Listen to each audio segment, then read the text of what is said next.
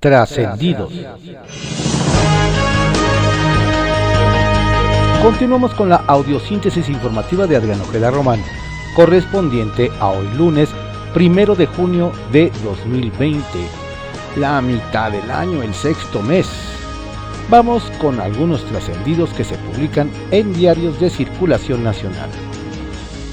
Redes de poder, que se publica en Reporte Índigo.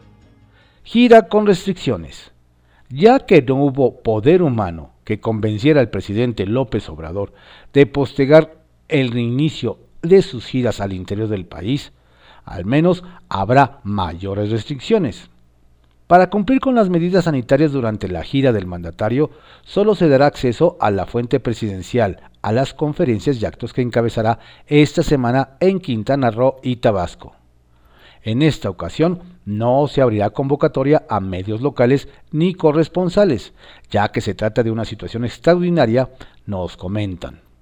De acuerdo a los lineamientos, cada evento tendrá un límite de asistencia de 50 personas, contando al primer mandatario, gabinete, el gobernador, empresarios en los banderazos del tren Maya, miembros de logística y comunicación, reporteros, fotógrafos y camarógrafos.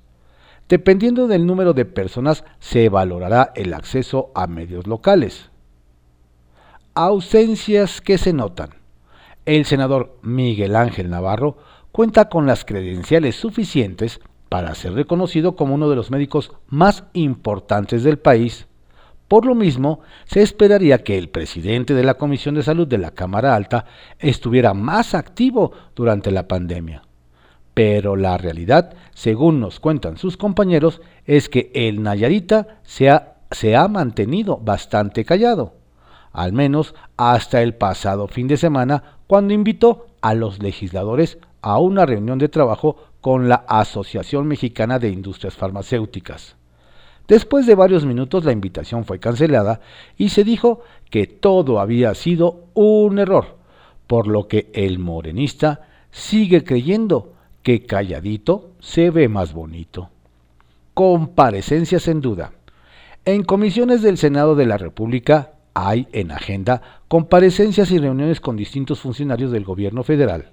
Sin embargo, tras el choque entre los legisladores de Morena y los opositores durante la comparecencia de Hugo López Gatel, al parecer los encuentros podrían retrasarse nos comentan que desde el grupo legislativo Guinda quieren dejar pasar unos días para no exponer innecesariamente a los funcionarios a un ambiente tan polarizado.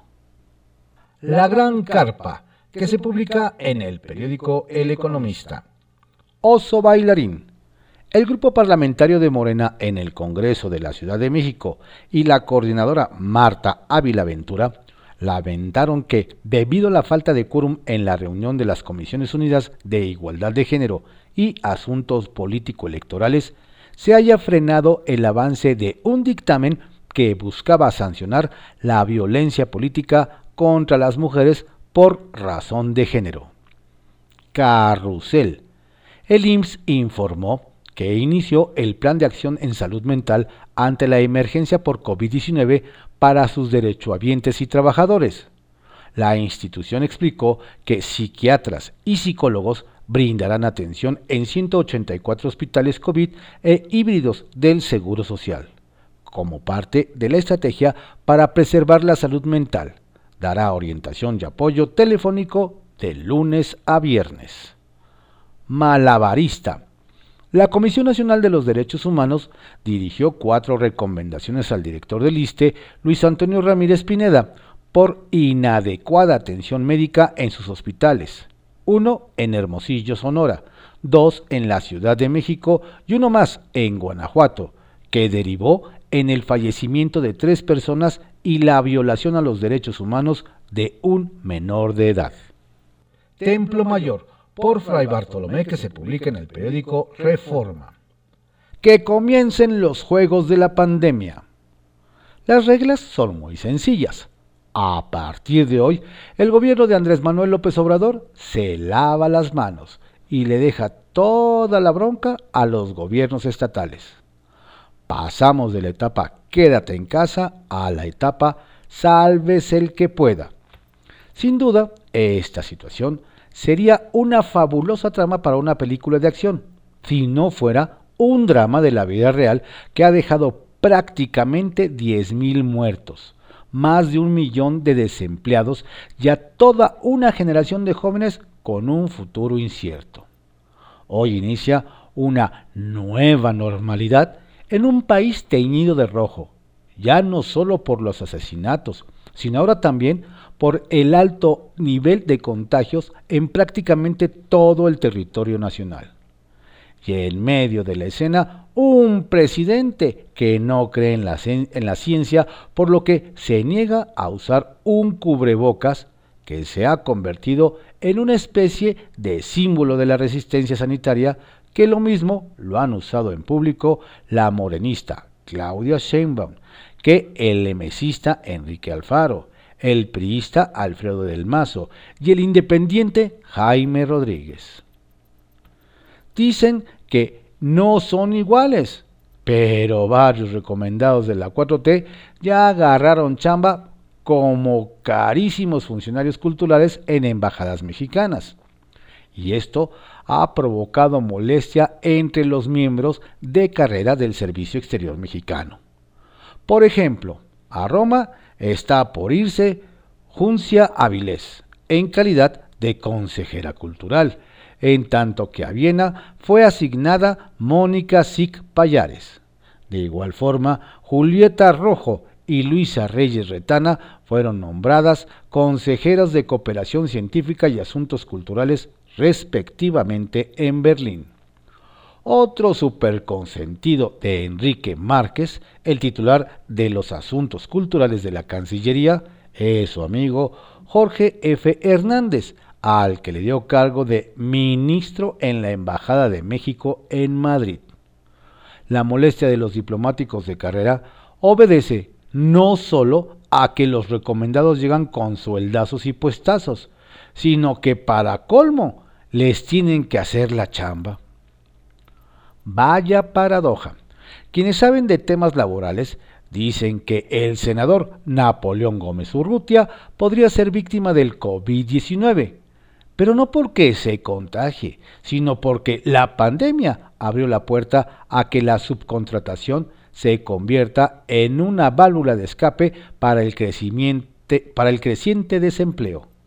A decir de los expertos, el esquema del outsourcing se está convirtiendo en la vía tanto para la iniciativa privada como para el propio gobierno de poder mantener empleos, con todo y prestaciones, en esta nueva normalidad que también estaría llegando al mundo laboral.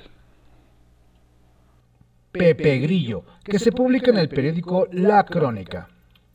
Menú con dos opciones. A cientos de kilómetros de distancia de Palacio Nacional, en un convoy rumbo al extremo sur del país, el presidente López Obrador respondió a las protestas en automóvil que se registraron el sábado pasado. El mandatario busca usar esa protesta para comenzar a darle cuerda al ejercicio de revocación del mandato del 2022, al que le piensa sacar todo el jugo posible. Por eso pidió a sus adversarios que no coman ansias y que se esperen un par de años. El eje de su estrategia es sencillo. Aquellos que no lo quieran en la presidencia es porque están a favor de la corrupción y los privilegios del pasado. Presenta un menú con solo dos opciones, la 4T o la descomposición del pasado. Alcalde, Ebrard y López Gatel. Los legisladores tratarán de encontrar la cuadratura del círculo a la nueva normalidad no será sencillo. Para tal efecto, los integrantes de la Junta de Coordinación Política de la Cámara de Diputados han demandado realizar reuniones con funcionarios de alto nivel. Eligieron a tres. Comenzarán con Luisa María Alcalde, secretaria del Trabajo, a quien le preguntarán las especificaciones para el regreso escalonado a la nueva normalidad en las empresas. También quieren platicar con el canciller Ebrard Casaubon, con quien abordarán el tema de la inminente entrada en vigor del TEMEC con Estados Unidos y Canadá. No podría faltar en el elenco el doctor López Gatel, subsecretario de Salud, que ya tuvo una reunión similar con senadores, aquí dice diputados, pero son senadores, de que, de que la que, por cierto, emergió mayugado. La epidemia sigue. Funcionarios capitalinos y de la Secretaría de Salud han insistido en que el término de la Jornada Nacional de la Sana Distancia no supone este lunes el regreso a la normalidad. La epidemia sigue. Es falso que se reanuden las actividades económicas, sociales y educativas. Todavía faltan varias semanas para lograrlo. Continúan hoy para que nadie se equivoque que siguen las medidas de mitigación. Todo el país, excepto Zacatecas, está en semáforo rojo, que significa alto riesgo. Cada entidad federativa, cada gobernador, tomará en sus manos las disposiciones para la reapertura sin incurrir en más contagios. La reapertura de actividades esenciales no tiene margen de error. Irrelevante pero grosero. El PRI en la Ciudad de México con respecto a su peso electoral, irrelevante.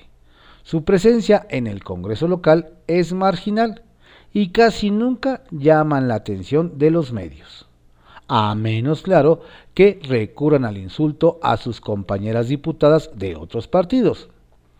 Que hablen mal, pero que hablen, que recuerden que existimos.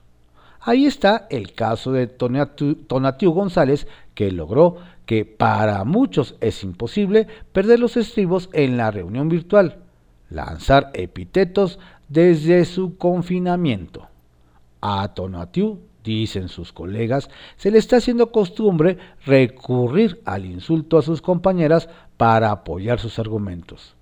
A ese paso, el tricolor en la capital seguirá siendo irrelevante, pero grosero. Confidencial, que se publica en el periódico El Financiero. Amanda boicotea la gira presidencial. Ni el clima se ve muy entusiasmado con la actual gira del presidente López Obrador por siete entidades del país. A los riesgos de viajar por carretera en municipios que hoy están en semáforo rojo por el COVID-19, este lunes se agrega el inminente arribo a la región del huracán Amanda, recientemente degradado a depresión tropical y que luego de azotar a El Salvador y Guatemala ya avanza hacia el oriente y sureste de México, donde al menos podría causar lluvias torrenciales. De ser así, no se descarta que la tan añorada gira del regreso a la normalidad termine en un mero corte de listón ante el proyecto de obra del tren Maya y deba emprenderse la veloz retirada, quizá recurriendo al avión comercial. Lo sabremos en cuestión de horas de un escándalo a otro. Apenas estaba dirigiendo el escándalo de la CFE por las irregularidades de la filial en Colombia, donde el encargado Naún Montt contrató a tres empresas de las que su hijo era accionista, cuando vino otra de. La senadora Xochitl Gálvez advirtió que hoy presentará ante la Secretaría de la Función Pública una denuncia para que se investigue cómo se adjudicó un contrato de 4.968 millones de pesos al compadre de la titular de la CENER, Rocío Nale, por, por invitación restringida, sin licitación pública. Pisa PT, talones al PRI para tercera fuerza.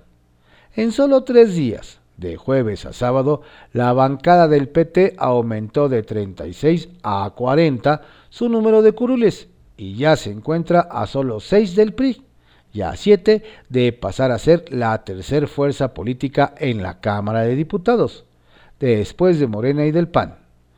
De lograrlo, antes del 30 de agosto, a partir de septiembre podría arrebatarle el turno al partido tricolor nada menos que en la presidencia de la mesa directiva de Palacio Legislativo en el tercer y último año de ejercicio, con lo que los petistas tendrían por primera vez en sus manos la presidencia de uno de los tres poderes de la Unión.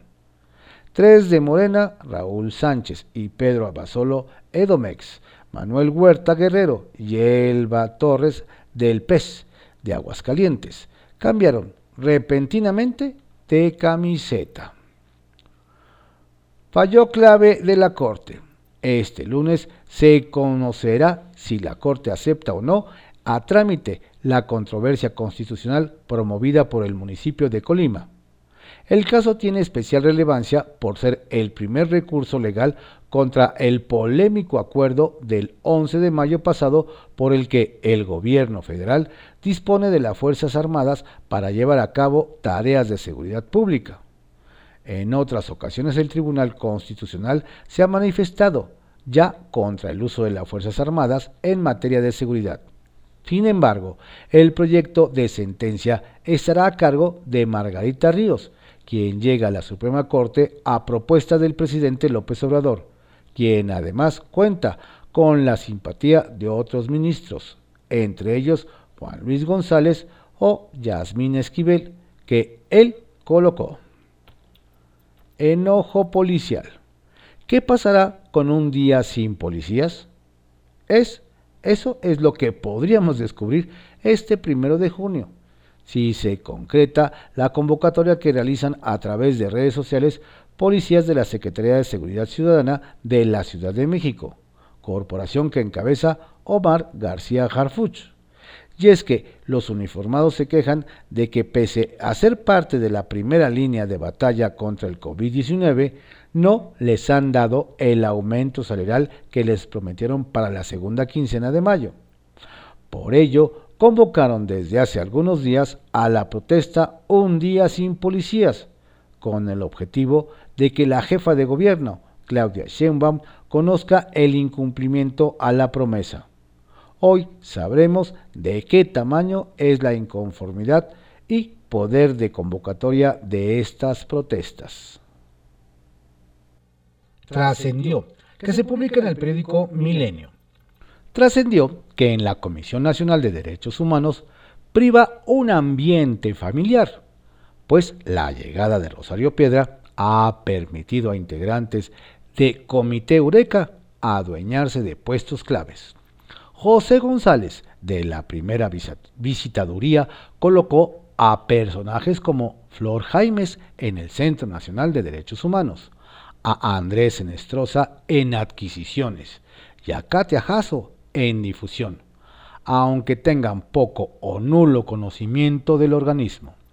En tanto, Carlos Bustamante, asesor de la presidenta, contrató como directora de quejas a su esposa, Anabel Mañón, quien a su vez es sobrina de María Concepción Ávila, secretaria particular de Piedra Ibarra.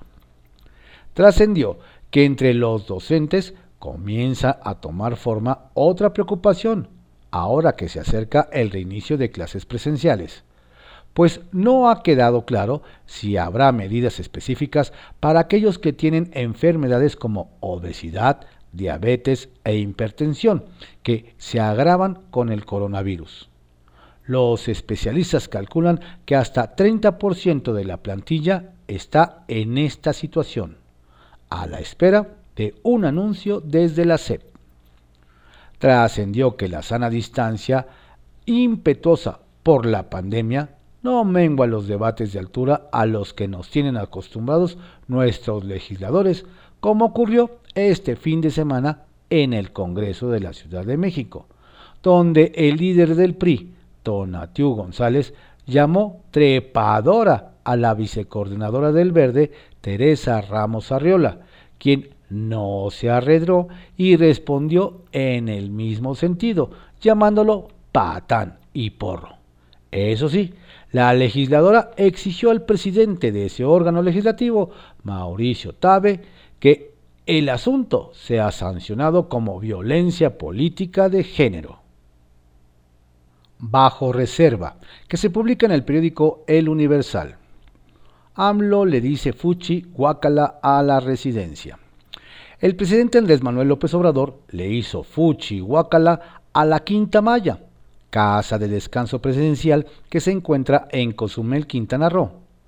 Al reanudar sus giras y ponerse él en semáforo verde para seguir sus actividades, el mandatario optó por la hospitalidad del ejército, así que durante su visita a esa entidad se quedará en el cuartel de la zona militar 34, para no utilizar la infraestructura ya existente y diseñada precisamente para resguardar al presidente durante sus visitas al Estado. Hace un año anunció que la quinta sería sometida a subasta, pero por alguna razón no ha salido a la venta.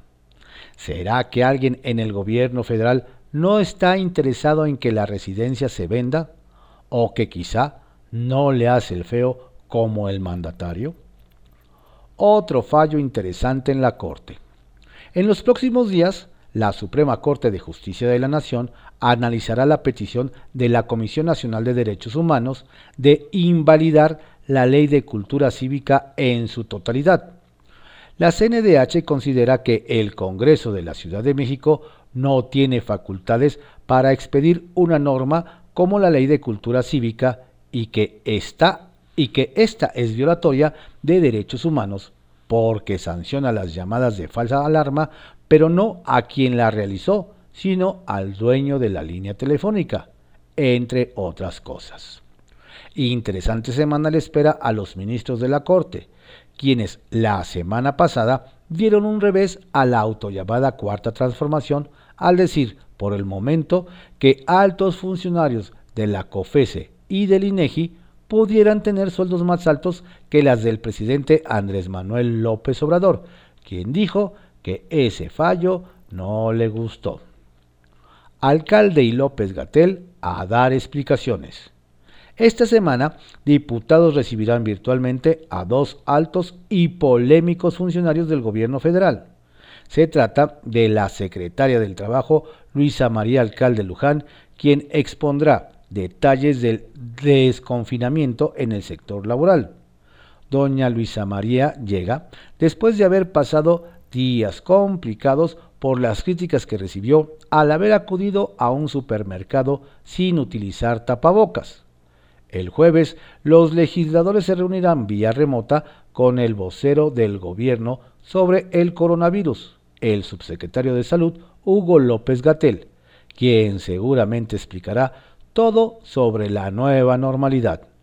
De paso, podría aclarar si fue él quien autorizó al presidente Andrés Manuel López Obrador a ponerse en semáforo verde y reanudar sus giras. El intercambio de los funcionarios con los diputados promete. Reconocen concierto para reconocer a médicos. En momentos en que muchos profesionales de la salud reciben poco reconocimiento y en algunos casos hasta agresiones, nos comentan que en el personal del Seguro Social hubo una muy buena recepción del concierto Se agradece, que se transmitió el sábado por la noche en diversas plataformas para reconocer la labor de médicos y enfermeras. Nos dicen que quien diseñó el concepto y se encargó de llevarlo a cabo, incluida la proyección del evento en el IMSS, fue el CEO de Televisa, Bernardo Gómez.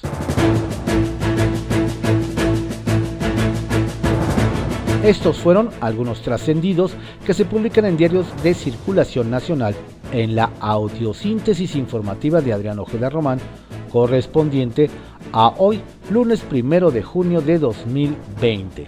Tenga usted un estupendo día, un excelente mes y una extraordinaria semana. Cuídese, cuide a su familia. Si no tiene a qué salir, quédese en casa.